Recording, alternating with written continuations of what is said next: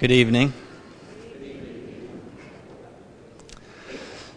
It seems like God likes to speak from high places. In the Bible, you can hear God's voice coming down from heaven. God chooses to talk to Moses on top of Mount Sinai. And Jesus delivers the sermon on the Mount. So maybe it makes sense then that the structure in our church from which the biblical readings are proclaimed is called something like an ambo, which is what this is called. A M B O. Ambo. And the word ambo means elevated, high place. Now, I briefly mentioned Moses and Jesus.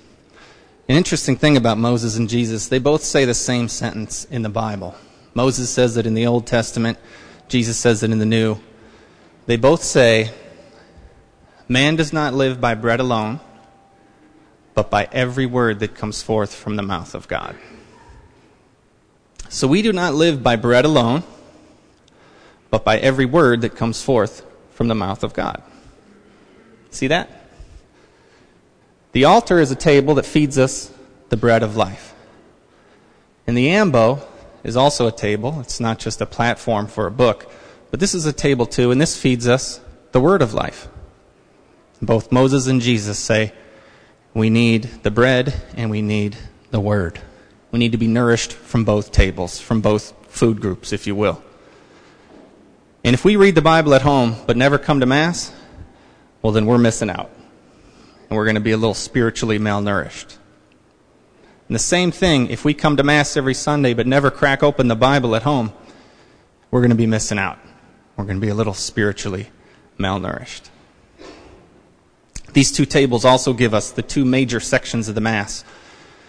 The major part of the Mass in the first half is called the Liturgy of the Word, and the major part of the Mass in the second half is called the Liturgy of the Eucharist. Last thing.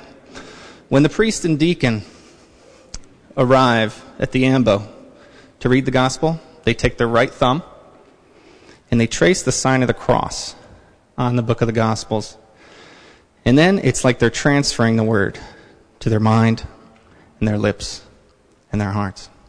And we do the same thing, right? We make that triple sign of the cross. The prayer that we can pray silently at that point is May the word of the Lord be on my mind, on my lips, and in my heart. So everybody take out your right thumb.